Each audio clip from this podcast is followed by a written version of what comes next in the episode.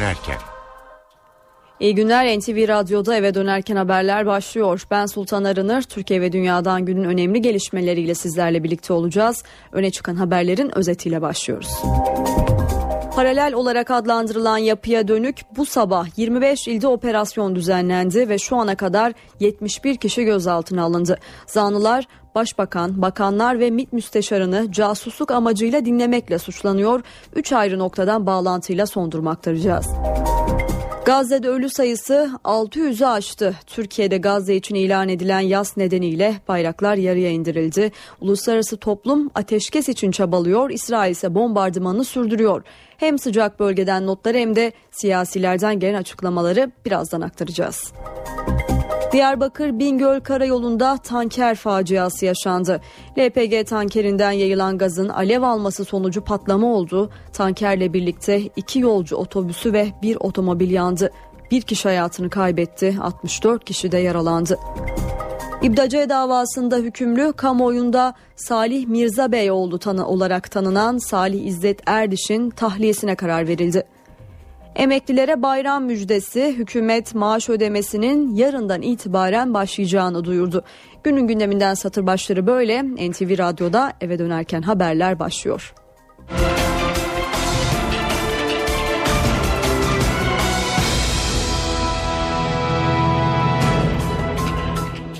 Ülkenimize sıcak bir gelişmeyi aktararak başlayalım. İbdace davasında hükümlü, kamuoyunda Salih Mirza Beyoğlu olarak tanınan Salih İzzet Erdiş'in yeniden yargılanmasına karar verildi ve Mirza Beyoğlu tahliye edildi. Müebbet hapis cezası alan Mirza Beyoğlu bin dokuz yüz doksan sekiz yılından bu yana cezaevindeydi. Düğmeye basıldı ve hükümetin paralel olarak adlandırdığı yapıya dönük operasyon başlatıldı. Birçoğu on yedi yirmi beş Aralık soruşturmasında görev alan polislere yönelik iki ayrı operasyonda yetmiş bir kişi gözaltına alındı. Gözaltında olan isimler arasında üst düzey amirler ve müdürler de bulunuyor. üç farklı noktadan notları aktaracağız ama önce operasyonun merkezi İstanbul'la başlayalım. Zanlı polis memurlarının Vatan Caddesi'ndeki Emniyet Müdürlüğü'nde sorgusu devam ediyor ve hemen son bilgileri N T V muhabiri Burak Özcan aktaracak bizlere. Burak. Evet Sultan, gece saat bir buçuk sıralarında başladı operasyon. Operasyonlar çünkü sabaha doğru ikinci bir operasyon daha geldi. Şu an itibariyle e, yürümekte olan iki ayrı operasyondan bahsediyoruz. İki ayrı operasyon, e, biri Terörle Mücadele Şube Müdürlüğü tarafından İstanbul'un, bir diğeri ise Organize Suçlar Şube Müdürlüğü tarafından yürütülüyor. Emniyet içerisindeki iki ayrı gruba yönelik bu operasyonlar, ancak operasyonların e, gerekçesi ve gözaltına alınan kişilere yöneltilen suçlamalar çok benzer. Şimdi biraz operasyonların detayına bakalım. Gece saat bir buçuk sıralarında başladığını söyledik. İki operasyonla ilgili de saat on bir sıralarında İstanbul Cumhuriyet Başsavcısı Hadi Salihoğlu'ndan bir açıklama geldi.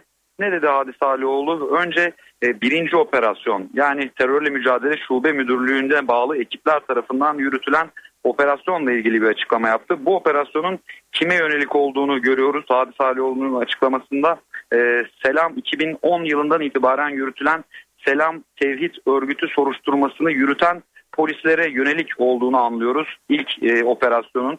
Çünkü Hadi Salihoğlu açıklamasında e, kapatılan T M K on ile yetkili bölümde iki bin on yılından beri yürütülen sözde Selam Tevhid Örgütü kurulduğu iddiasıyla iki yüz elli bir kişi hakkındaki soruşturma incelenmiş ve iki yüz elli bir kişi hakkında takipsizlik kararı verilmiştir diyor. Yani önce e, Hadi Salihoğlu yaptığı açıklamada Selam Tevhid Örgütü ile ilgili takipsiz karar, takipsizlik kararı verildiğini belirttikten sonra terör örgütü kurulduğu yönünde delil olmadığı halde bir kurgu oluşturularak üç yıl boyunca iki yüz elli bir hedef kişi, toplam iki bin iki yüz seksen kişinin dinlendiğini bu e, ifadeleri kullanıyor. Yani e, Bu operasyona, operasyonun yöneltildiği grubun bir kurgu örgüt oluşturarak e, iki yüz elli bir hedef, toplamda iki bin iki yüz seksen kişiyi dinlediğini iddia ediyor ki kimler var? Bu isimler arasında en önemli nokta belki de burası. Başbakan Recep Tayyip Erdoğan'ın, bakanlar, e, bakanların ve MİT Müsteşarı Hakan Fidan'ındaki kod adla dinlendiğini, aralarında bulunduğu iki yüz elli bir hedef kişinin bu e, Selam Tevhid Örgütü e, soruşturması kapsamında dinlendiğini söylüyor Hadi Salihoğlu ve özetle casusluk tespiti yapıldığının altını çizip yetmiş altı emniyet görevlisi hakkında yakalama kararı çıkartıldığını söylüyor. Şimdi bu yetmiş altı kişiden casusluk e, iddiasıyla casuslukla suçlanan bu yetmiş altı kişiden elli ikisinin gözaltında olduğunu biliyoruz. Hadi Salihoğlu'nun yaptığı açıklamada. İkinci dalga, yani Organize Suçlar Şube Müdürlüğü tarafından yürütülen operasyonun gerekçesine baktığımız zaman yine Hadi Salihoğlu'nun açıklamasına dönersek, aralarında milletvekilleri, hakimler, basın mensupları, üst düzey bürokratların da bulunduğu iki yüz elli kişinin yasa dışı örgüt üyesi oldukları gerekçesiyle dinlendiğini, bu işlemin tamamen özel amaçlarla yapıldığını, devletin güvenliğiyle bir ilgisi olmadığının anlaşılması üzerine Emniyet İstihbarat Şube'de görevli otuz dokuz personel hakkında yakalama kararı çıkartıldığını söylüyor açıklamasında İstanbul Cumhuriyet Başsavcısı Hadi Salihoğlu. Bu otuz dokuz kişiden de on beşinin yine Hadi Salihoğlu'nun açıklamasından gözaltında olduğunu biliyoruz. Yani saat on bir sıralarında yaptığı açıklamaya göre altmış yedi kişi gözaltına alınmış durumda yüz on beş kişiden. Ancak kısa süre önce biz burada gözaltına alınan isimlerin, isimlerin avukatlarından Sıddık Filiz ile görüştük ve kendisi e, içeride emniyette, yani Vatan'daki İstanbul Emniyet Müdürlüğü'nde gözaltında şu an itibariyle yetmiş bir kişi olduğu bilgisini bizlerle paylaştı. Tabii operasyon sadece İstanbul'da değil, yurt genelinde toplam yirmi beş ilde yapıldı. İstanbul'da, Ankara'da, Erzurum'da, Ordu'da, Antalya'da, Çanakkale'de ve diğer illerde e, bu illerde gözaltına alınan polisler de İstanbul'a getiriliyorlar. Ki aralarında çok önemli üst mevkilerde emniyetin görev yapmış isimler var. Baktığımız zaman Ömer Köse, İstanbul'un eski terörle mücadele şube müdürü. Yine e, Yurt Atayun, o da İstanbul'un eski terörle şu, e, mücadele şube müdürüydü. Eski e, istihbarat e, şube müdürü Ali Fuat Yılmazer de gözaltına alınan isimler arasında. Yani şu an itibariyle sabah bir, gece bir buçuk sıralarında başlayan iki operasyon e, kapsamında yetmiş bir kişi gözaltına alındı ve e, Vatan'daki İstanbul Emniyet Müdürlüğü'ne getirilmiş durumda. Operasyona ilişkin genel bilgileri Burak Özcan bizim için aktardı, toparladı. Burak Özcan'ın da dediği gibi operasyon kapsamında Dink cinayetinde ihmalle suçlanan emekli Emniyet Müdürü Ali Fuat Yılmazer de gözaltında. Yılmazer'in evinde arama yapılıyor. Sabah saatlerinde başlayan arama halen sürmekte. O noktadan notları da N T V muhabiri Deniz Tüysüz aktaracak bizlere. Deniz. Ali Fuat Yılmazer'in evinde arama şu saat itibariyle devam ediyor. Zeki Uskumru köyde özel bir sitede evi şu anda kendisinin ve kendisi de evde. Sabah erken saatlerde başladı aramalar. Yaklaşık dört saat önce de siber şubeye bağlı polis ekipleri de geldi. Bu da demek oluyor ki evinde bulunan bilgisayarlarda da incelemeler sürüyor şu saat itibariyle. yüz on beş kişiye gözaltı kararı ve arama kararı Başsavcı İstanbul Cumhuriyet Başsavcısı Hadi Salihoğlu açıklamıştı. yüz on beş kişi hakkında gözaltı ve arama kararı var demişti ve gözaltı ve arama kararlarının da şu an hala devam ettiği söylenmişti. Önemli isimler var gözaltına alınanlar arasında. Eski İstanbul Emniyet Müdürlüğü Terörle Mücadele Şube Müdürlüğü yapan Ömer Köse ve Yurt Atayün'de İstanbul sabah saatlerinde İstanbul merkezi yapılan operasyonda gözaltına alınan isimler arasında. Biraz önce de belirttiğim gibi eski Emniyet Emniyet Müdürü, Terörle Mücadele Şube Müdürü, İstihbarat Dairesi Şube Müdürü Ali Fuat Yılmazer'in de evinde aramalar devam ediyor. Ali Fuat Yılmazer'in ismi Ergenekon, Balyoz, Poyrazköy ve Hrant Dink davasında soruşturmalarında ön plana çıkmıştı. Evet, operasyon yirmi beş ili kapsıyor demiştik. Gözaltıların olduğu kentlerden biri de Ankara. Başkenti üç polis gözaltına alındı. Basında sorguda bulunanlar arasında eski Emniyet İstihbarat Daire Başkanı Ramazan Akyürek'in de olduğu iddia edildi. Ancak Akyürek'in avukatı bunu yalanladı. Şimdi başkentten notları alalım. N T V muhabiri Gökhan Gerçek aktaracak. Gökhan. Operasyon çerçevesinde başkentte iki komiser, bir şube müdürü gözaltında. İstanbul Emniyet Müdürlüğü Terörle Mücadele Şubesi'nde iddialara konu olan soruşturmalarda görev yapan o isimler de sabah saatlerinde meslektaşları tarafından, terörle mücadele ekipleri tarafından yapılan aramanın ardından gözaltına alındı. Evet, İstanbul'dan gece yarısı gönderildi talimat. Aslında bir gün öncesinde sosyal medyada operasyon bilgisi sızmıştı. Saat sıfır üç kırk gibi operasyonun yapılması bekleniyordu ama iki saat geriye çekildi sızmanın olması üzerine. Ve bir kırk itibariyle Ankara'da da gönderilen talimat doğrultusunda terörle mücadele ekipleri polis lojmanları ve evlerde, polislerin evlerinde arama yaptılar. İsnat, suçlama aynı, casusluk, sahte evrak düzenleyerek usulsüz dinleme yapmak, örgüt kurmak, örgüte üye olmak suçlamasıyla gözaltına alındı. Polisler sağlık kontrolünün ardından İstanbul'a gönderilmelerini bekliyoruz. Ankara'da gözaltı sayısı üç dört deniyordu çünkü bir isim daha vardı. Oldukça önemli bir isim o isim. Hrant Dink suikast davasında soruşturma çalışmasında ihmali olduğu gerekçesiyle suçlanan istihbarat eski daire başkanı Ramazan Akgüre'nin evinde de arama yapıldığı ve gözaltına alındığı yönde bilgiler vardı. Ancak avukatından öğrendiğimiz kadarıyla böyle bir şey yok. Evinde arama yok. Gözaltı işleminde şu an için söz konusu olmadığını bildirdi Ramazan Akgüre'nin avukatları. Özetlemek gerekirse iki ayrı operasyon kapsamında, soruşturma kapsamında başkentte üç gözaltı var. O gözaltına alınan polislerin soruşturmanın merkezi İstanbul'a gönderilmelerini bekliyoruz. Operasyona ilişkin tüm bilgileri aktardık. Operasyonlara dönük Başbakan Erdoğan'dan da bir açıklama geldi. Başbakan, izlemedeyiz, ne çıkacak hep beraber göreceğiz dedi. Yargının kararını görmeden bir şey söyleyemem. Sadece yargı biliyorsunuz bu isimlerin toplanmasını ve ondan sonra tabii ki gerek savcılık süreci, gerek ondan sonra mahkeme süreci devam edecek. Şu anda tabii biz de izlemedeyiz. Neler çıkacak bunların hepsini göreceğiz. Paralel yapı temizliği yorumları var efendim. Başka alanlarda görülen.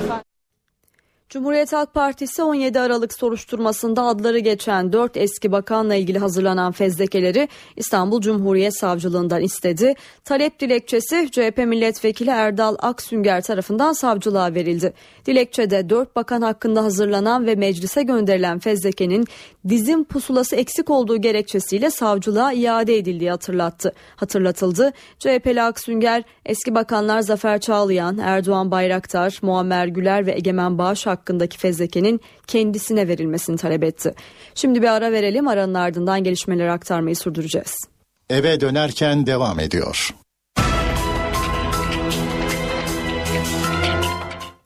Eve dönerken haberlere devam ediyoruz. Diyarbakır-Bingöl Karayolu'nda dün gece tanker faciası yaşandı. yirmi iki ton L P G yüklü tankerden yola sızan gaz alev aldı. Tankerle birlikte iki yolcu otobüsü ve bir otomobil kül oldu. Olayda bir kişi hayatını kaybetti, altmış dört kişi yaralandı. Yaralar arasında hayati tehlikesi olanlar da var.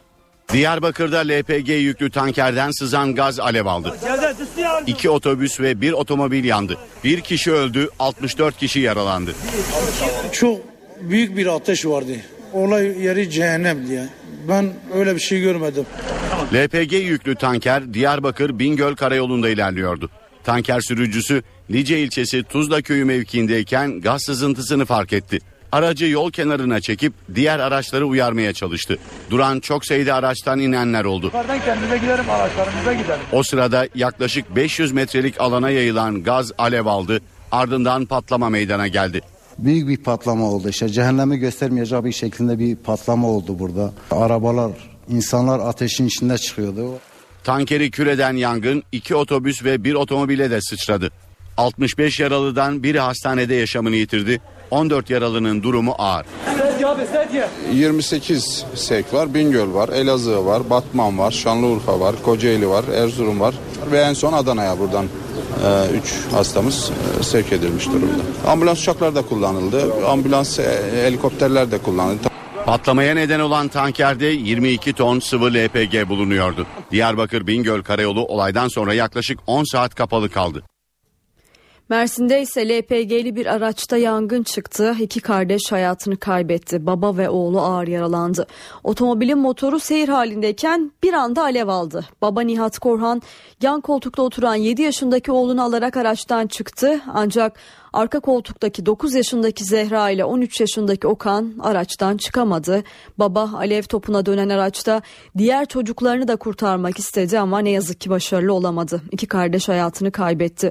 Yanan araç itfaiye tarafından güçlükle söndürüldü. Ağır yaralanan baba ile oğlu tedavi altına alındı. Hakkari'de aşiret kavgası nedeniyle pazar günü ilan edilen sokağa çıkma yasağı sona erdi. Valilik kentteki huzur ve asayiş ortamının sağlanmasıyla yasağın dün gece itibariyle kaldırıldığını duyurdu. Ancak Hakkari kent merkezinde halen hayat normale dönmüş değil. Zira esnaf bugün de kepenk açmadı. Cadde ve sokaklar da boş kaldı. Bu arada iki aşiret arasındaki husumeti sona erdirmek için D D K eş başkanı Aysel Tuğluk, Mardin Büyükşehir Belediye Başkanı Ahmet Türk ve Diyarbakır Büyükşehir eski belediye başkanı Osman Baydemir'in de aralarında bulunduğu bir heyet bugün Hakkari'ye gitti. Kentte cuma günü başlayan ve hafta sonu da devam eden aşiret kavgasında bir kişi hayatını kaybetmiş, beş kişi de yaralanmıştı. N T V Radyo. Ve Gazze, İsrail'in Gazze saldırıları halen devam ediyor. Ölü sayısı altı yüzü geçti. Türkiye Gazze'de yaşanan trajedi nedeniyle yasta, Bakanlar Kurulu kararıyla bugünden itibaren üç günlük yas ilan edildi. Milli yas nedeniyle yazılı bir açıklama yapan Cumhurbaşkanı Abdullah Gül de İsrail'i bir kez daha kınadı, ateşkes çağrısı yaptı. Cumhurbaşkanı Abdullah Gül, İsrail'in Gazze saldırılarını bir kez daha kınadı. Filistin'in altmış yıldır baskı ve işgal altında olduğunu belirten Gül, acilen ateşkes sağlanmalı dedi. Aksi takdirde bu gidişten herkes zarar görmeye devam edecektir. Hep söylediğim gibi böyle bir gidişin kazananı olmayacaktır. Dünyada barış ve istikrar bundan etkilenmeye devam edecektir. Halklar arasındaki kin ve nefret tohumları büyüyecektir. İlgili tarafları bir yandan Gazze'de acilen ateşkes sağlamaya çalışırken diğer yandan kalıcı ve adil bir barış için yeniden ciddi ve kapsamlı bir girişim başlatmaya çağırıyorum. Cumhurbaşkanı Gül, Gazze için ilan edilen milli yas nedeniyle yazılı bir açıklama yaptı. İsrail hükümetinin tavrını sorumsuz ve umursamaz olarak nitelendirdi. Temennimiz yaşanan acının bir an önce durması ve tekrarlanmamasıdır. Kurbanların sayısı on binleri bulmuştur. İsrail hükümetinin son saldırısı geçmişteki birçok acımasız saldırının son halkasıdır. İsrail hükümetinin sorumsuz ve umursamaz tutumu ne yazık ki bu saldırının ilk olmadığı gibi son da olmayabileceğini göstermektedir. Cumhurbaşkanı, Türkiye Filistin halkının yasına ortaktır dedi. İsrail'in Gazze saldırıları meclisteki grup toplantılarında değerlendirildi. Başbakan Erdoğan saldırılar nedeniyle İsrail'i sert sözlerle eleştirdi.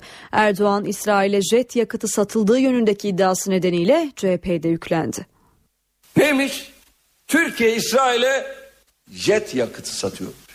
Dürüst olun, dürüst. Zaten çıkınınızda tek şey var. Yalan, iftira, takiye. Düşünün. Buraya İsrail uçağı gelir ve havalimanından kendi yakıtını alır. Bu her ulus için gittiği ülkelerde orada bakımını yaptırır. Yakıtını alır, ondan sonra yoluna devam eder.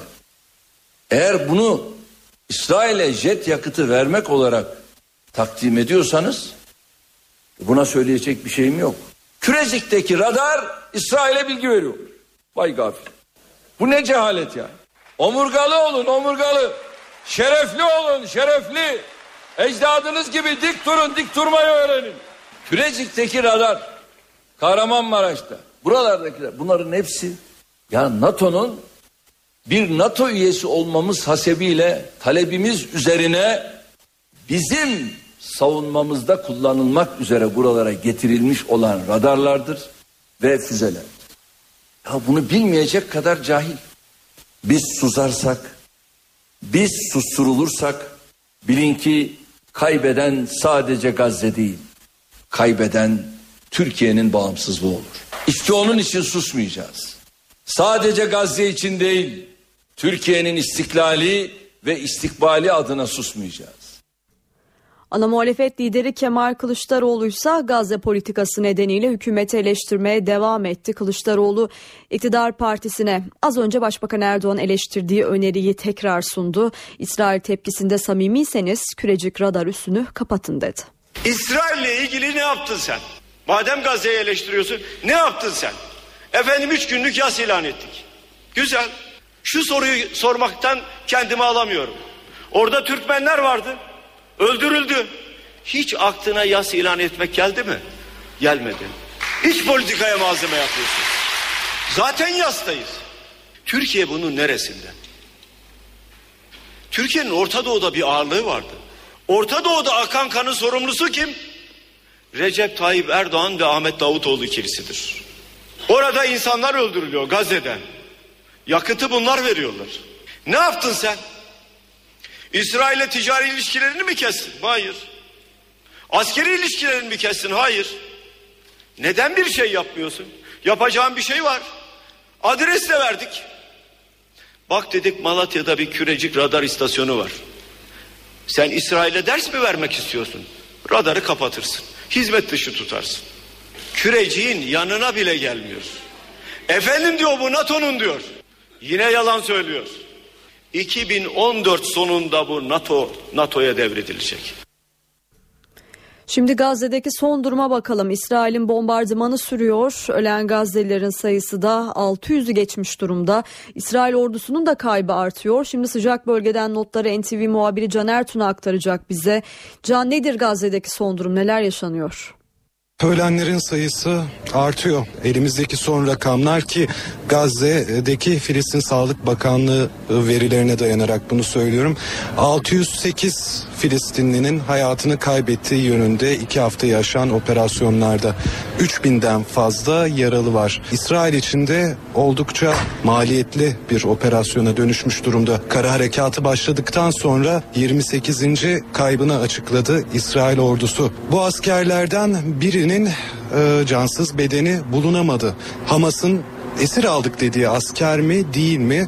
Hamas pazar günü hatırlayacağımız üzere bir İsrail askerini esir aldığını söylemişti. İsrailli yetkililer yalanlamışlardı. Ancak o İsrailli askerin bedeni hala bulunamadı. Önümüzdeki günlerde elbette bu durumda gün ışığına çıkacaktır. Şu sıralarda da devam ediyor bombardıman, ancak sabah saatlerinden bu yana hava bombardımanının etkisini yitirdiğini söyleyebiliriz ama denizden ve karadan topçu ateşleri etkisini yitirmedi.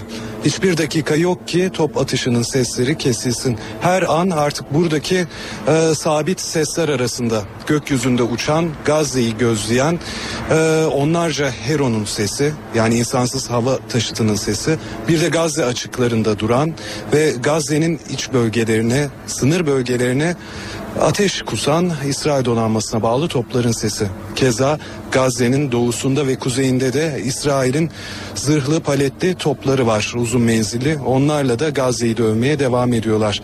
Sabah saatlerinde, sabaha karşı beşte büyük patlamalara uyandık. Bu patlamalar ağırlıklı olarak F on altıların, yani hava saldırılarının e, yol açtığı tahribatı işaret ediyordu bize. Sabah beşten yediye kadar iki saat boyunca Gazze'nin merkezi de dahil olmak üzere çok sayıda hedef vuruldu. E, ve açıkçası Gazze merkezinde son iki gündür bu kadar yoğun ve şiddetli hava saldırısı duymamıştık. Ancak bu sabaha karşı onlar da geri geldi ve ölenlerin sayısı şu an itibariyle altı yüz sekize taşındı. Şunu da belirtelim, tüm bu operasyona rağmen, Gazze'nin ablukasına rağmen buradaki direniş örgütleri İsrail işlerine roket yollamaya devam ediyorlar. Bugün biz de tanıklık ettik. Zira İsrail Savunma Bakanlığı da açıkladı. Çok sayıda roket İsrail'e gönderildi. Bunlardan bir tanesi ülkenin orta kesimlerine düştü. Büyük bir kısmı imha edildi. Ancak buradaki direniş örgütlerinin, başta Hamas'ın roket tehdidi de İsrail sivilleri üzerinde devam ediyor. Şimdi para ve sermaye piyasalarındaki işlemlere bakalım. Borsa İstanbul şu sıralarda seksen iki bin altı yüz yetmiş altı seviyesinde. Serbest piyasada dolar iki lira on bir kuruş, euro ise iki seksen dörtten işlem görüyor. Kapalı çarşıda Cumhuriyet altını altı yüz, çeyrek altınsa yüz kırk beş liradan satılıyor. Şimdi ara vereceğiz, ancak saat başında yeniden sizlerle olacağız. Eve dönerken devam ediyor.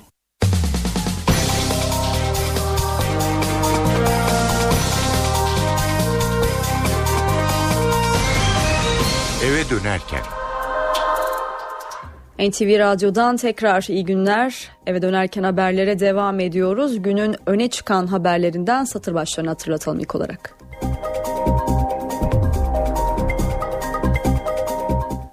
Paralel olarak adlandırılan yapıya dönük bu sabah yirmi beş ilde operasyon düzenlendi. Aralarında üst düzey emniyet müdürlerinin de bulunduğu doksan dokuz kişi gözaltına alındı. Zanlılar, başbakan, bakanlar ve MİT müsteşarını casusluk amacıyla dinlemekle suçlanıyor. Gazze'de ölü sayısı altı yüzü aştı. Türkiye'de Gazze için ilan edilen yas nedeniyle bayraklar yarıya indirildi. Uluslararası toplumda ateşkes için çabalıyor. İsrail ise bombardımanını sürdürüyor. İbdace davasında hükümlü, kamuoyunda Salih Mirza Beyoğlu olarak tanınan Salih İzzet Erdiş'in tahliyesine karar verildi. Diyarbakır Bingöl Karayolu'nda tanker faciası yaşandı. Bir kişi hayatını kaybetti, altmış dört kişi de yaralandı. Mersin'de ise seyir halinde L P G'li bir otomobil alev aldı, iki çocuk hayatını kaybetti. Bu iki olay L P G'nin güvenilirliğini de gündeme getirdi. Konuyu az sonra bir uzmanla değerlendireceğiz. Emeklilere bayram müjdesi. Hükümet maaş ödemelerinin yarından itibaren başlayacağını duyurdu. Öne çıkan haberlerden satır başlarını aktardık. Hemen ayrıntılara geçelim.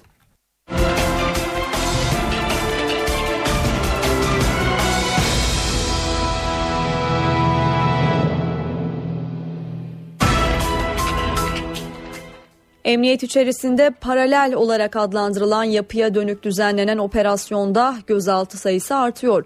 Eski İstihbarat Şube Müdürü Ali Fuat Yılmazer de sorgu için emniyete götürüldü ve gözaltındaki polis sayısı böylece doksan dokuza yükseldi. Son bilgileri N T V muhabiri Deniz Tüysüz'den alacağız. Deniz.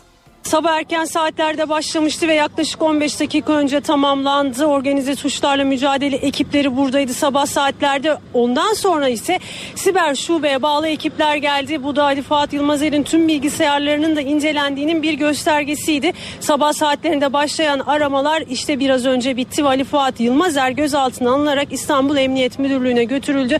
Avukatı çok kısa bir açıklama yaptı. Ali Fuat Yılmazer'in gözaltına alındığını teyit etti. Ardından da delilleri inceledikten sonra sonra bir açıklama yapacaklarını da belirtti. Sabah saatlerinden bu yana yüz on beş kişi hakkında arama ve gözaltı kararı çıkartılmıştı. doksan dokuz kişi şimdiye kadar gözaltına alındı.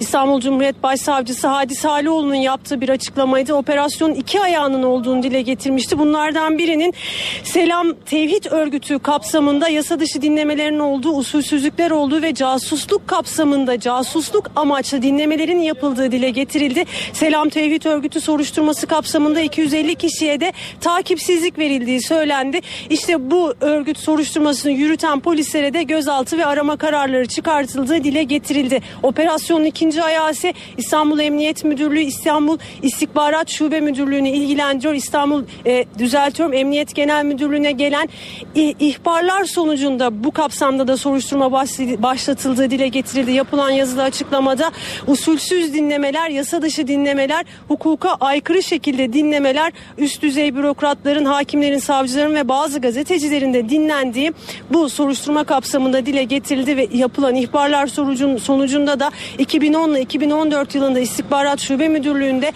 bulunan, çalışan isimler, polisler hakkında da gözaltı kararı çıkartıldı. Toplamda doksan dokuz kişi gözaltına alındı. Bu doksan dokuz kişinin İstanbul Emniyetinde işlemleri devam ediyor.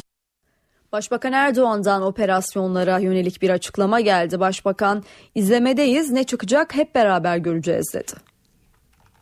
Yargının kararını görmeden bir şey söyleyemem. Sadece yargı biliyorsunuz bu isimlerin toplanmasını ve ondan sonra tabii ki gerek savcılık süreci, gerek ondan sonra mahkeme süreci devam edecek. Şu anda tabii biz de izlemedeyiz. Neler çıkacak bunların hepsini göreceğiz. Paralel yapı temizliği yorumları var efendim. Başka alanlarda görülen Salih Mirza Beyoğlu adıyla bilinen İbdace örgütü lideri Salih İzzet Erdiş hakkında yeniden yargılama ve tahliye kararı verildi. Avukatlarının yeniden yargılanma talebini İstanbul on dördüncü Ağır Ceza Mahkemesi karara bağladı. Salih İzzet Erdiş bin dokuz yüz doksan dokuz yılında İbdaca örgütünün lideri olarak olduğu iddiasıyla tutuklanarak idamla yargılandı.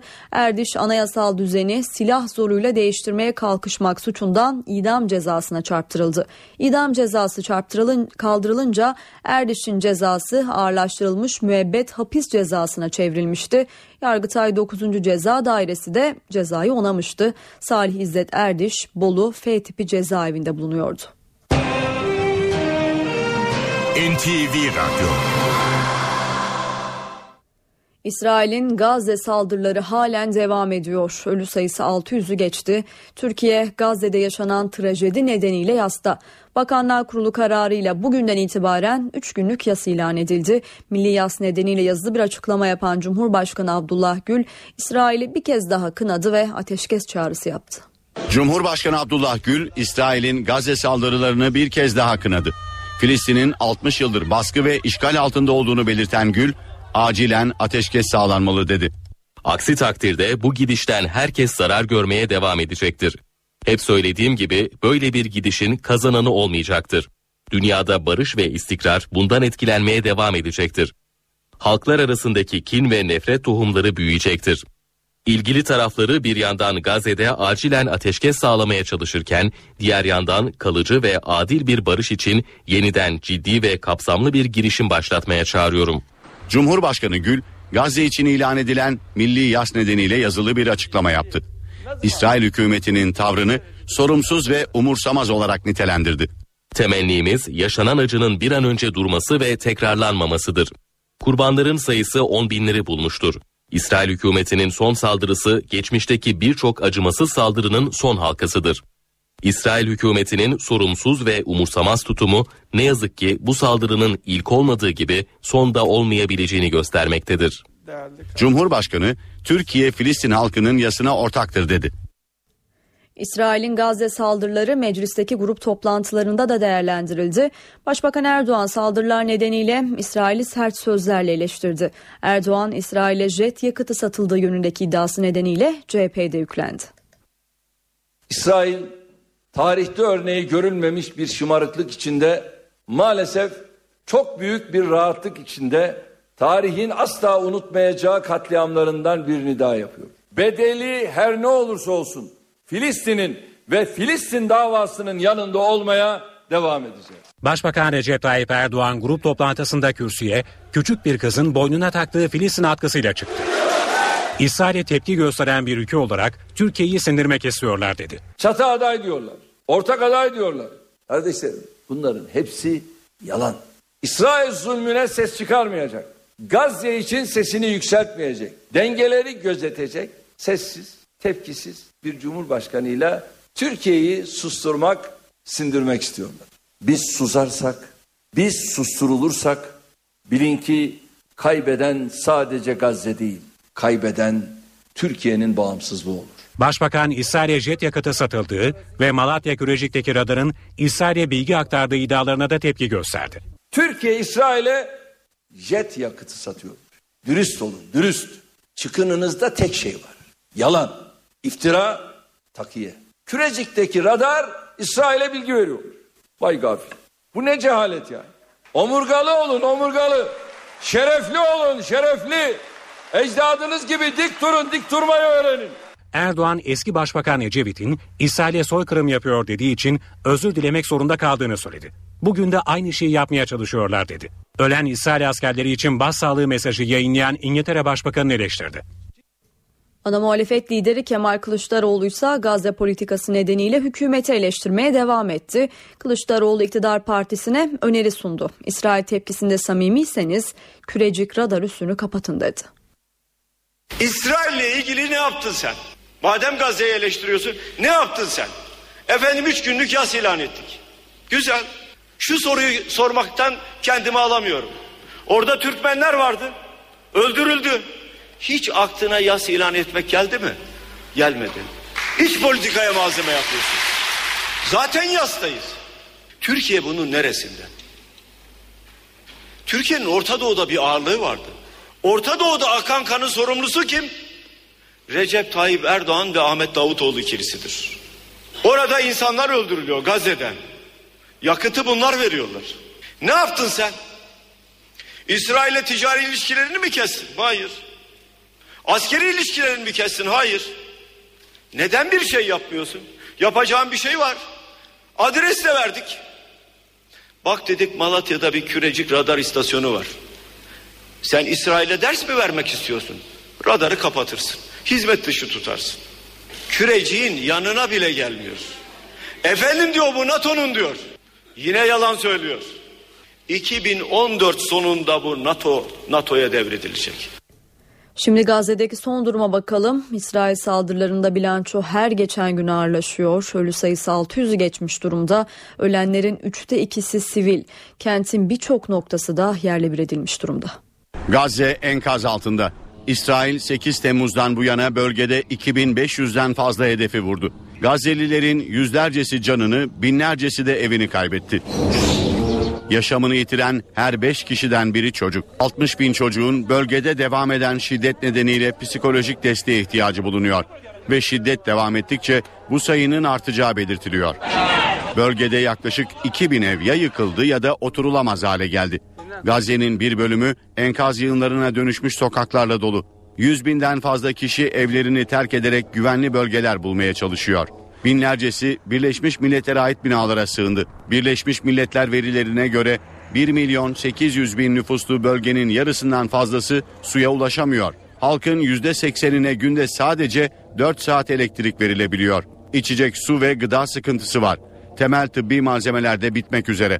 İsrail ve Mısır'ın sınırını kapalı tuttuğu Gazze'de normal bir yaşama ne zaman dönüleceği ise belirsiz. Diplomatik çabalar da devam ediyor. Birleşmiş Milletler Genel Sekreteri Ban Ki-moon, Gazze'de ateşkes sağlanabilmesi için Orta Doğu'da. Moon bugün İsrail Başbakanı Netanyahu ile bir araya geldi ve bu görüşme sonrası bir basın toplantısı düzenledi. Genel Sekreter, her iki tarafta acılar yaşıyor, savaşın durması ve tarafların konuşmaya başlaması lazım dedi. Ban Ki-moon, Hamas'ın roket saldırılarını kınıyoruz, bu eylemlere son verilmeli diye konuştu. Gazze krizine çözüm aramak için Mısır'a giden Amerika Birleşik Devletleri Dışişleri Bakanı John Kerry de ateşkes için çaba harcamaya devam edeceklerini söyledi. Ve Gazze'deki drama gazeteciler de çok yakından tanıklık ediyor. Onlardan biri de Norveçli foto muhabiri Harold Handen. O tanıklardan biri. Handen'ın çekim yaptığı bölge İsrail ordusu tarafından hedef alındı. Norveçli gazeteci çekimi yarıda bırakıp yaralıların olduğu binaya koştu. Yaralanan Filistinli çocuklar olduğunu fark eden gazeteci mikrofonunu bir kenara bıraktı. Çocuğun kanamasını durdurmak için kolları sıvadı. Sonra da çocuğu kucaklayarak ambulansa taşıdı. Norveçli gazeteci Filistinli çocuğu ambulansa ulaştırdıktan sonra derin bir nefes alıp işinin başına döndü. Şimdi bir ara verelim, aranın ardından gündemdeki diğer gelişmeleri aktaracağız. Eve dönerken devam ediyor.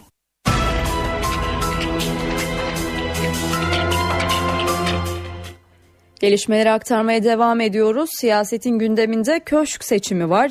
Seçime günler kala Başbakan Recep Tayyip Erdoğan partisinin grubuna seslendi. Başbakan bir anlamda veda etti. Eğer seçilirsem bu kürsüden yaptığım son konuşma olacak. Benim gözüm arkada değil. Siz de hakkınızı helal edin dedi. Erdoğan konuşurken bazı vekiller duygulandı. Eğer milletim yetki verir, beni seçerse, Türkiye Cumhuriyeti'nin on ikinci Cumhurbaşkanı olursam, bu benim bu kürsüden sizlere yaptığım belki de son konuşma olacak.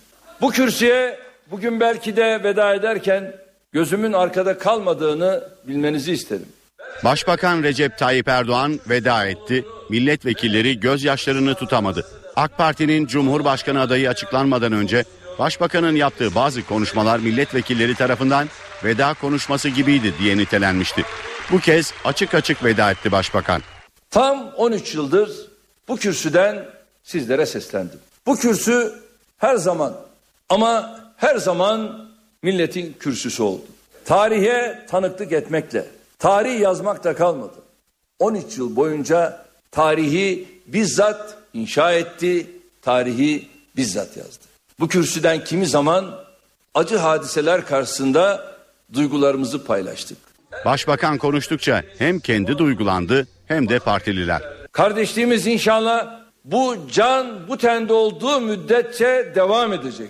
Sürçülisan ettiysek affoluna diyorum.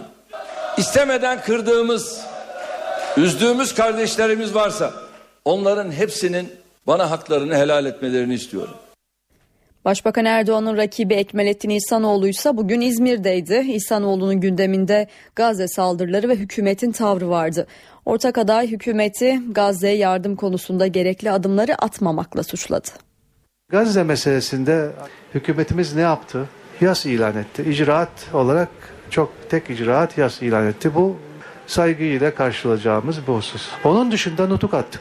Telefonlar yaptık, bağırdık, çağırdık. Bir tane bir şişe kan gönderemedik oraya. Bir battaniye gönderemedik. Bir konserve kutusu gönderemedik. Neden? Çünkü herkesle kavgalıyız. Ben başka bir yol tarif ettim. Yine Birleşmiş Milletler İnsan Hakları Konseyi'nin e, mekanizması yoluyla. Ama kulak asmıyorlar, bağırıyorlar. Hala e, küfrediyorlar, yalan söylüyorlar. Bize de yalan söylüyorlar, başkalarına da yalan söylüyorlar. Irak Türklerinin uğradığı katliamlar, tecavüzler unutuluyor. elli bin kişi e, susuz, gıdasız, elli derecelik sıcak altında barınaksız. Bunlara hiç kimse şey yapmıyor. Ağzını almıyor. Varsa yoksa Gazze. Ama Gazze'ye de yapılan bir şey yok. H D P'nin Cumhurbaşkanı adayı Selahattin Demirtaş ise İstanbul'da Doğu ve Güneydoğu Dernekleri Federasyonu temsilcileriyle bir araya geldi. Demirtaş, Başbakan Erdoğan'a canlı yayın davetinde bulundu. Gel karşılıklı konuşalım dedi. Sen bizden daha hakikisin. O halde uçaklar, helikopterler, helikopterler, valiler senin olsun. Paral, pul senin olsun. Bütün imkanlar sana kurban olsun. Tek bir şey istiyorum senden. Canlı yayında baş başa halkın huzurunda tartışalım. Tek bir program. İki saat canlı yayına çıkalım beraber ve gazeteciler soru sorsun bize. Sadece iki saat. Ondan sonra hiçbir televizyon kanalı beni yayınlamaz. Devletin imkanları sana kurban olsun, feda olsun. O iki saat benim karşıma çık yeter. Milletin adayısın. Madem halkın adayısın, seçim yarışında adaylarla tartışmaktan, konuşmaktan niye korkuyorsun? Cumhurbaşkanlığı seçimlerinde bu yıl yurt dışında ilk kez oy kullanacak seçmenler için Türkiye'nin diplomatik temsilciliklerinde hazırlıklar başladı. Seçim için elli altı ülkede yüz on sekiz temsilcilikte sandık kurulacak. Yüksek Seçim Kurulu Almanya, Fransa ve Hollanda gibi Türk nüfusun çok yoğun olduğu ülkelerde stat ve kongre merkezi gibi büyük yerler kiraladı. Cumhurbaşkanlığı seçiminin ilk turunda yurt dışında oy verme işlemi otuz bir Temmuz üç Ağustos tarihleri arasında gerçekleşecek. Yurt dışındaki seçmenlerin oy kullanması için randevu alması gerekiyor. Dün başlayan randevu alma süreci Cuma akşamına kadar devam edecek. Randevu almayan fakat yurt dışı seçmen kütüğünde ismi bulunan kişilere sistem otomatik olarak bir randevu belirleyip bir sandığı atayacak. Bunun neresi olduysa yirmi beş Temmuz'dan sonra Y S K internet sayfasından öğrenilebilecek.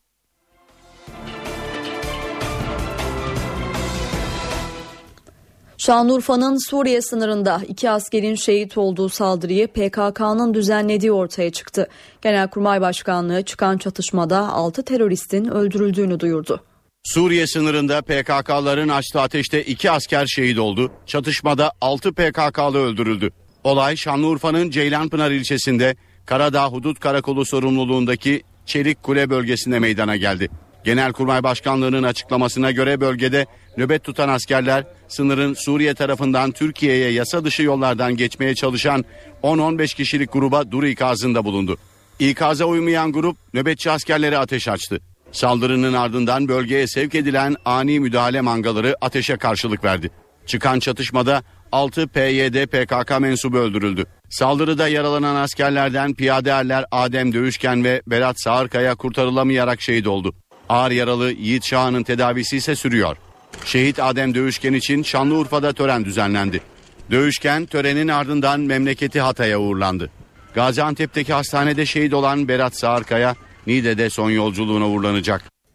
H D P İstanbul Milletvekili Sırrı Süreyya Önder ve Diyarbakır Bağımsız Milletvekili Leyla Zana, Kuzey Irak'ta Bölgesel Kürt Yönetimi Başkanı Mesut Barzani ile görüştü. Erbil'deki görüşmede çözüm süreci, Suriye'deki Kürtlerin durumu ve Kürt Ulusal Konferansı ele alındı. Heyet Abdullah Öcalan'ın Barzani'ye yazdığı mektubu da iletti. Görüşme sonrası bir açıklama yapılmadı. Leyla Zana ile Sırrı Süreyya Önder'in hafta sonu Almanya'dan dönen Irak Cumhurbaşkanı Celal Talabani ile de görüşmesi bekleniyor.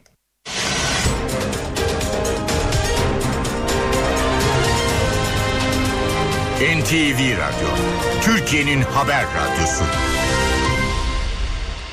Diyarbakır Bingöl Karayolu'nda dün gece tanker faciası yaşandı. yirmi iki ton L P G yüklü tankerden yola sızan gaz alev aldı. Tankerle birlikte iki yolcu otobüsüyle bir otomobil kül oldu. Olayda bir kişi hayatını kaybetti, altmış dört kişi yaralandı. Yaralar arasında hayati tehlikesi olanlar var. Diyarbakır'da L P G yüklü tanker devrildi, sızan gaz alev aldı. İki otobüs ve bir otomobil yandı. Bir kişi öldü, altmış dört kişi yaralandı. Çok büyük bir ateş vardı. Olay yeri cehennem diye. Ben öyle bir şey görmedim. L P G yüklü tanker Diyarbakır Bingöl Karayolu'nda devrilince gaz sızmaya başladı. Tankerin sürücüsü sızıntıyı fark edip çevredeki araç sürücülerini uyardı. Duran çok sayıda araçtan inenler oldu. O sırada yaklaşık beş yüz metrelik alana yayılan gaz alev aldı. Ardından patlama meydana geldi. Alev, yani alev topuna çıktı işte. Büyük bir patlama oldu işte. Cehennemi göstermeyecek bir şekilde bir patlama oldu burada. Arabalar, insanlar ateşin içinde çıkıyordu. Tankerle alevlerin sıçradığı iki otobüs ve bir otomobil demir yığınına döndü. Olayda otuz sekiz yaşındaki Fikri Tertip yaşamını yitirdi. Yaralanan altmış dört kişiden on dördünün durumu ağır. yirmi sekiz sevk var, Bingöl var, Elazığ var, Batman var, Şanlıurfa var, Kocaeli var, Erzurum var ve en son Adana'ya buradan üç hastamız sevk edilmiş durumda. Ambulans uçaklar da kullanıldı, ambulans helikopterler de kullanıldı. Patlamaya neden olan tankerde yirmi iki ton sıvı L P G bulunuyordu. Tankta hala gaz var ve bu tehlike arz ediyor. İtfaiye ekipleri şu anda suyla bu gazı boşaltmaya çalışıyorlar. Diyarbakır Bingöl Karayolu olaydan sonra yaklaşık on saat kapalı kaldı. Mersin'de ise L P G'li bir araçta yangın çıktı. İki kardeş hayatını kaybetti. Baba ve oğlu ağır yaralandı. Otomobilin motoru seyir halindeyken bir anda alev aldı. Baba Nihat Korhan yan koltukta oturan yedi yaşındaki oğlunu alarak araçtan çıktı, ancak arka koltuk, koltuktaki dokuz yaşındaki Zehra ile on üç yaşındaki Okan araçtan çıkamadı. Baba alev topuna dönen araçta diğer çocuklarını da kurtarmak istedi, ancak ne yazık ki başarılı olamadı. İki kardeş hayatını kaybetti. Yanan araç itfaiye tarafından güçlükle söndürüldü. Ağır yaralanan babayla oğlu tedavi altına alındı. Evet, Diyarbakır ve Mersin'deki son olayların ardından gözler L P G'li araçların güvenirliğine çevrilmiş durumda. Şimdi bu konuda bir uzman görüşü alacağız. Telefon hattımızda ileri sürüş eğitmeni ve Türkiye pist şampiyonlarından Ethem Genim var. Sayın Genim, iyi akşamlar. İyi akşamlar, iyi yayınlar. Türkiye'de dört milyona yakın L P G'li aracın trafikte olduğunu biliyoruz. Bu araçlar ne kadar güvenli? Sıkıntı nerede yaşanıyor? Şimdi tabii bu kaza yine L P G'li araçları gündeme getirdi. Ancak bu kazayla ilgili e, tabii ki hayatını kaybedenlere başsağlığı, yaralılara da acil şifa dilerim. Yalnız şunu söylemek gerekiyor. Çok çok büyük bir facianın eşiğinden dönüldüğünü gayet açık ve net söyleyebilirim. E, bu kazaya baktığımızda e, tabii otobüs sürücülerinin erken e, tahliyesi çok büyük kayıpları önlemiştir. Ancak şunu da söylemek gerekir ki kazalarda özellikle tehlikeli madde taşıyan araçların e, yakınında bir kaza gerçekleşiyorsa ilk önce yol güvenliği ve kendi can güvenliğimizi almadan bu tür kazalara müdahale etmememiz gerekiyor.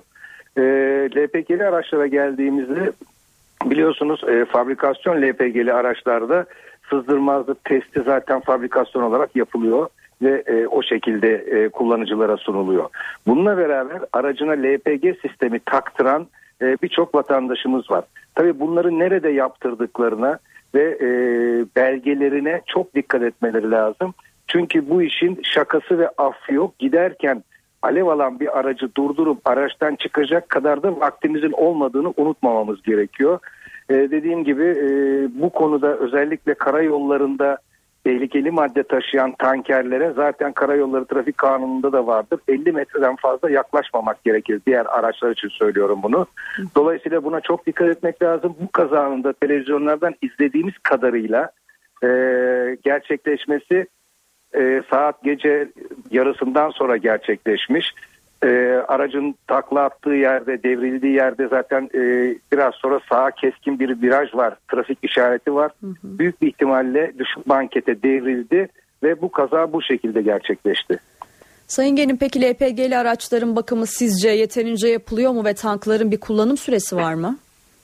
E, tabii mutlaka e, ama ilk etapta bunların hani bizim merdiven altı diye tabir ettiğimiz yerlerde değil, makine mühendisleri odasının onayladığı yerlerde yaptırmakta büyük yarar var. Zaten biliyorsunuz çoğu e, A V M'lerin kapalı garajları bu tür araçları güvenlik nedeniyle içeri almıyorlar.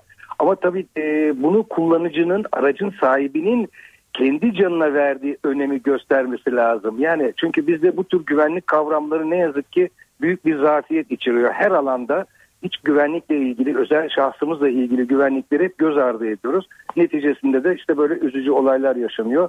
Tabii ki e, zaten işin e, enteresan tarafı bu araçlar, e, L P G taktıran araçların çoğu neredeyse trafikten kalkmak üzere veya kalkmış araçlarda bu e, sistemi kullanıyorlar. Çünkü L P G daha ucuz olduğu için, daha uzun yol kat ettiği için araçlar bu tercih ediliyor. Ama bunun e, e, araç muayene istasyonlarına gittiğinde de mutlaka ve mutlaka e, sızdırmazlık belgelerinin istenmesi gerekiyor. Peki Ethem Genim, çok teşekkürler bu önemli bilgileri bizimle paylaştığınız için. Şimdi kısa bir araya gidelim, aranın ardından gelişmelerle yeniden sizlerle olacağız. Eve dönerken devam ediyor. Eve dönerken haberlere devam ediyoruz. Emeklilere bayram müjdesi geldi. Maaşlar erken ödenecek. Bu konuya ilişkin ayrıntıları ekonomi günlüğünde N T V Ankara İstihbarat Şefi Ahmet Ergen anlatacak. Ahmet. üç milyon altı yüz doksan altı bin esnaf, çiftçi ve memur emeklisinin e, maaşları erken ödenecek Ramazan bayramı nedeniyle. Aslında normal ödeme takviminin işlemesi halinde beş Ağustos'a kadar sürecek bir ödeme takvimi söz konusuydu. Ancak Çalışma ve Sosyal Güvenlik Bakanı Faruk Çelik, Ramazan Bayramı nedeniyle ödemelerin, maaş ödemelerinin erken yapılması kararı alındığını açıkladı. Yarın başlayacak emeklilere maaş ödemesi ve yarın ilk olarak normalde maaşlarını bir ve iki Ağustos tarihlerinde alması gereken memur emeklileri maaşlarını alabilecekler. bir milyon iki yüz altmış bir bin memur emeklisi maaşlarını erken alacak. Normal ödeme takvimi üç ve dört Ağustos olan memur emeklilerinin maaşları da yirmi dört Temmuz'da ödenecek. beş Ağustos'ta alması gerekenler maaşlarını yirmi beş Temmuz itibariyle alacaklar. Yani hafta sonu başlamadan bütün maaşlar, emek, memur emeklilerine maaşlar ödenmiş olacak. Yine iki milyon dört yüz otuz beş bin Bağkur emeklisinin Temmuz ayı maaşları da erken ödenecek. Bağkur emeklilerine, yani esnaf ve çiftçi emeklilerine aslında her ayın yirmi beş ve yirmi sekizinde tahsis numarasının son rakamına göre ödeme yapılıyor.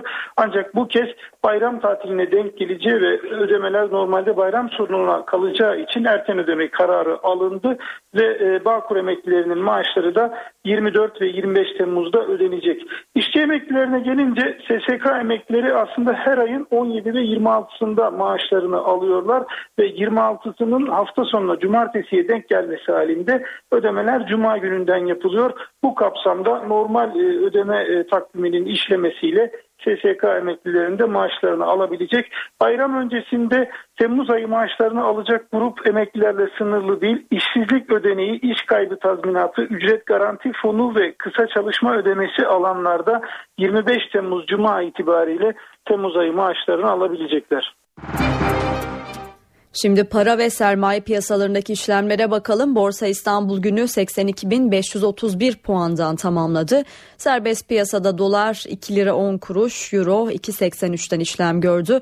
Kapalı çarşıda ise Cumhuriyet altını altı yüz, çeyrek altın yüz kırk dört liradan satıldı. Yaz ortasında Hatay, İskenderun ve Samsun'u sel vurdu. Bir kişi hayatını kaybetti. Onlarca evi su bastı. Ekili alanlar zarar gördü. Yaz yağmuru şiddetini artırdı. Birçok ilde sel oldu. Hatay'da sele kapılan bir kişi yaşamını yitirdi.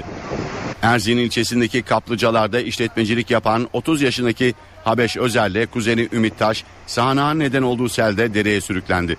Azgın suda yaklaşık altı kilometre sürüklenen ve bir ağaç kütüğüne takılan Özer'le Taş, vatandaşlar tarafından sudan çıkarıldı. Ağır yaralanan iki kişiden Habeş Özer hayatını kaybetti. Aşırı yağış sonucu sele teslim olan İskenderun'da da hasar büyük. Yağışta dere taşınca yollar suya gömüldü, araçlar yolda kaldı. Çok sayıda evi su bastı. Sağnak Samsun'da da etkili oldu. Evimiz periperişan, su dolu. Bölgede suya gömülen ekili alanlar zarar gördü. Yağış sahil bölgelerinde de etkili oldu. Mersin'in Silifke ilçesinde tatilciler yağmura denizde yakalandı. Bu havada da e, denize girmek ayrıcalık ister. Yani güzel buralar. Aşırı yaz sıcaklarının görüldüğü Adana'da da yaz yağmuru vatandaşları kısa süreli de olsa rahatlattı. Şimdi yurt geneli için yarınki hava tahminlerini alalım. N T V Meteoroloji Editörü Gökhan Abur'u dinliyoruz. İyi akşamlar. Yurt genelinde sıcaklıklar yükselmeye devam ediyor. Hafta boyu Akdeniz'e batıda daha da yükselecek. Perşembe günü Marmara'da biraz azalış var. Hafta sonu ise Batı Karadeniz, Marmara ve Kuzey Ege'de sert esecek Poyraz'ın sıcaklıkları iki üç derece daha azaltmasını bekliyoruz.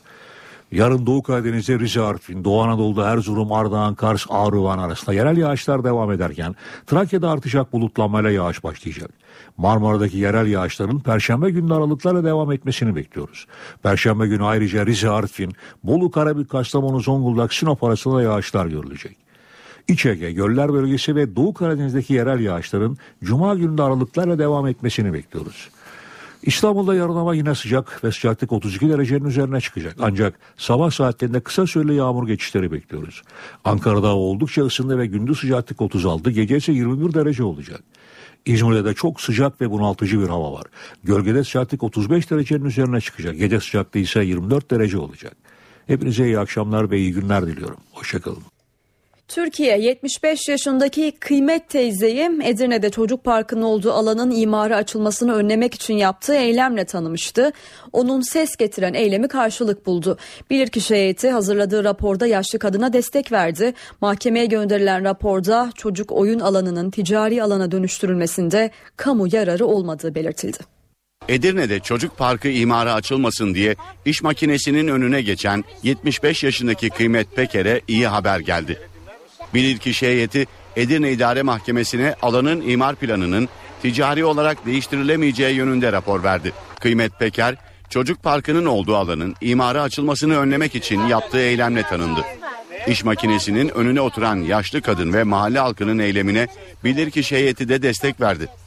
Edirne Belediye Meclisi'nin imar değişikliği yönündeki kararının iptali için Edirne İdare Mahkemesi'ne dava açıldı. Mahkemenin verdiği yürütmeyi durdurma kararı sonrasında keşif yapıldı. Bölge İdare Mahkemesi'nin görevlendirdiği iki mimar ve bir şehir plancısından oluşan bilirkişi heyeti bölgenin yeşil alana ihtiyacı olduğuna karar verdi. Raporda çocuk oyun alanının ticari alana dönüştürülmesinde kamu yararı olmadığı yönünde görüş bildirildi. Biz de gelelim oturalım, çocuklar da sallansın. Daha güzel bir çocuk parkı bekliyordum. Yani böyle beklemiyordum yavrularımı. Daha mazbatasını almadan Kıymet Peker'in mücadelesine destek olan Edirne Belediye Başkanı Recep Gürkan, mahkeme süreci tamamlandıktan sonra araziyi yeniden park yapmayı düşünüyor. Allah razı olsun. Parkın adı da Kıymet Teyze Parkı olacak. Bayram tatili süresi belli oldu. Vatandaş Ramazan bayramında beş gün tatil yapacak. Bayrama kısa süre kala tatile gidecekler planlarını oluşturdu. Ancak henüz karar veremeyenler için de alternatifler bol. Tur operatörü Belgin Bayrak'ın önerilerini dinleyelim. Ramazan bayramı pazartesi günü başlıyor. beş günlük tatili fırsat bilenler seyahat planlarını çoktan yaptı bile. Bayramda bir milyonu aşkın kişinin seyahat etmesi bekleniyor. Yoğunluk var çünkü erken rezervasyon sistemiyle bayram turlarını biz geçen sene yani iki bin on üçün Kasım aralığında satmıştık. Son dakika rezervasyonlarıyla satılanlar var. Şu anda bir milyon bir milyon yüz bin civarında vatandaşımız seyahat edecek. Tabii kendi arabasıyla giden akraba ziyareti, bayramdı, köydü, yurt dışıydı, yurt dışıydı. yüz bin kişinin de yurt dışına çıkması bekleniyor. Akdeniz bölgesinde gecelik kişi başı yüz elli liradan başlayan tatil fiyatları bulabiliyoruz. Ee, kültür turlarında daha kısa programlarda işte hani üç yüz dört yüz liradan başlayan programlar, uzun programlarda, haftalık programlarda işte yedi yüz liradan sekiz yüz liradan başlayan fiyatları bulabiliyoruz. Yurt dışında da son dakika fırsatları var. Yurt dışında da yaklaşık üç yüz doksan dokuz eurodan başlayan fiyatlarla programlarımız hala satışta. İtalya ve İspanya yine büyük talep gören programlarımız bu bayram döneminde. Planlarını son dakikaya bırakanlar fiyat sürpriziyle karşılaşabilirler. Bunu da söyleyelim. Zira artan talep nedeniyle otobüs şirketleri ve havayolu firmaları fiyatlarına zam yaptı. Örneğin İstanbul'dan Antalya'ya otobüsle gidebilmek için ortalama yüz lirayı gözden çıkarmak gerekiyor.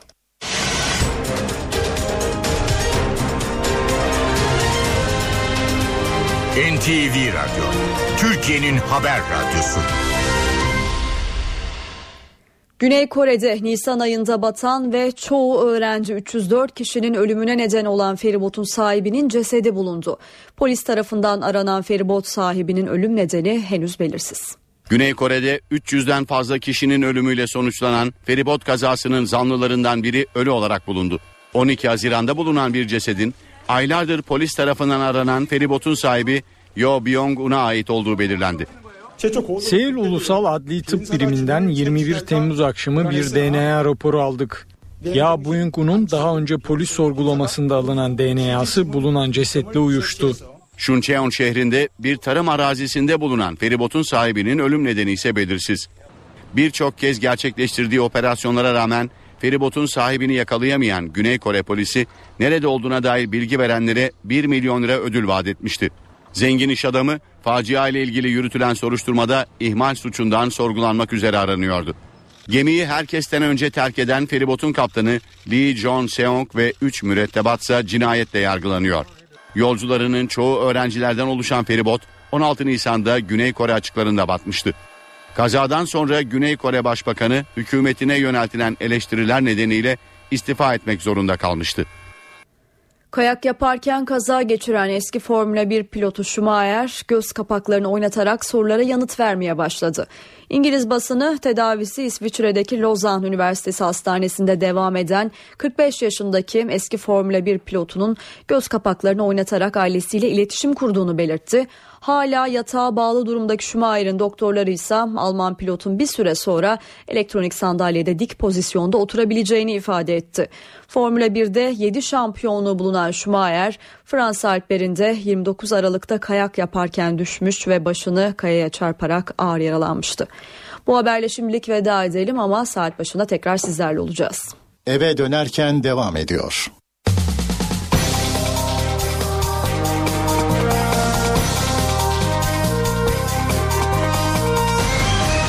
Eve dönerken. Saat on dokuz, eve dönerken haberlerde günün öne çıkan başlıklarını aktaracağız. Paralel yapı iddialarının ardından emniyet görevlilerine yönelik yirmi beş ilde operasyon düzenlendi. Üst düzey emniyet müdürlerinin de aralarında olduğu doksan dokuz kişi gözaltına alındı. Zanlılar casusluk ve yasa dışı dinleme yapmakla suçlanıyor. Salih Mirza Beyoğlu adıyla bilinen İBDAC örgütü lideri Salih İzzet Erdiş hakkında yeniden yargılama ve tahliye kararı verildi. Erdiş ilerleyen saatlerde Bolu F tipi cezaevinden çıkacak. AK Parti meclisin on dört Ağustos'a kadar çalışması için önerge verdi. Gazze'de ölü sayısı altı yüzü aştı. Türkiye'de Gazze için ilan edilen yas nedeniyle bayraklar yarıya indirildi. Uluslararası toplum ateşkes için çabalıyor. İsrail ise bombardımanını sürdürüyor. Diyarbakır-Bingöl Karayolu'nda tanker faciası yaşandı. Bir kişi hayatını kaybetti, altmış dört kişi yaralandı. Mersin'de ise seyir halinde L P G'li bir otomobil alev aldı, iki çocuk hayatını kaybetti. Avrupa İnsan Hakları Mahkemesi iki bin altıda Diyarbakır'da başına biber gazı kapsülü isabet etmesi sonucu hayatını kaybeden Tarık Ataykaya ile ilgili davada Türkiye'yi haksız buldu. A İ M, Türkiye'nin Avrupa İnsan Hakları Sözleşmesi'nin yaşam hakkı ile ilgili maddesini ihlal ettiğine hükmetti. Mahkeme, baba Mehmet Ataykaya'ya mahkeme masrafları dahil yetmiş bin euro ödenmesine karar verdi. Kuşadası'nda karakolda bir kişiyi dövdükleri gerekçesiyle beş polise üçer bin lira ceza verildi. Dayak yiyen Fuat Şengül ise görevli memuru hakaret suçundan sekiz bin sekiz yüz kırk lira ceza aldı. Yaklaşık üç buçuk milyon esnaf, çiftçi ve memur emeklisine bayram nedeniyle maaşları erken ödenecek. Ödemeler yarından itibaren başlayacak. Buna göre her ayın yirmi beşi ile yirmi sekizi arasında maaş alan emeklilere yirmi dört yirmi beş Temmuz'da ödeme yapılacak. Normal şartlarda her ayın ilk beş gününde maaş alan memur emeklileri de yirmi üç yirmi beş Temmuz tarihleri arasında maaşlarını alabilecek. Sanat dünyası önemli bir ismini kaybetti. Hocaların hocası lakabıyla tanınan Sevda Şener seksen altı yaşında yaşama veda etti. Tiyatro Eleştirmenleri Birliği'nin kurucusu olan Şener, tiyatro kuramları, çağdaş sanat ve modern tiyatro konularında eğitmenlik yapıyordu. Şimdi İstanbul trafiğindeki son duruma bakalım. Boğaziçi Köprüsü'nde Avrupa'dan Anadolu'ya geçişlerde yoğunluk Ok Meydanı'ndan itibaren başlıyor ve Altunizade'ye kadar da köprüyü geçtikten sonra yoğunluk devam ediyor. Anadolu'dan Avrupa'ya geçişlerde ise trafik yoğunluğu Acıbadem Köprüsü'nde başlıyor. Köprüde, köprü üzerinde trafik açılıyor. Fatih Sultan Mehmet Köprüsü'nde ise Avrupa'dan Anadolu'ya geçişlerde trafik Tekstilkent'ten itibaren yoğun bir şekilde ilerliyor Kavacık'a kadar. Anadolu'dan Avrupa'ya geçişlerde ise Tem Çakmak Köprüsü'nden Kavacık'a kadar kısa süreli bir yoğunluk söz konusu. Eve dönerken haberleri noktalıyoruz. N T V Radyo'da kısa bir aranın ardından Çift Forvet programı başlayacak. İyi akşamlar.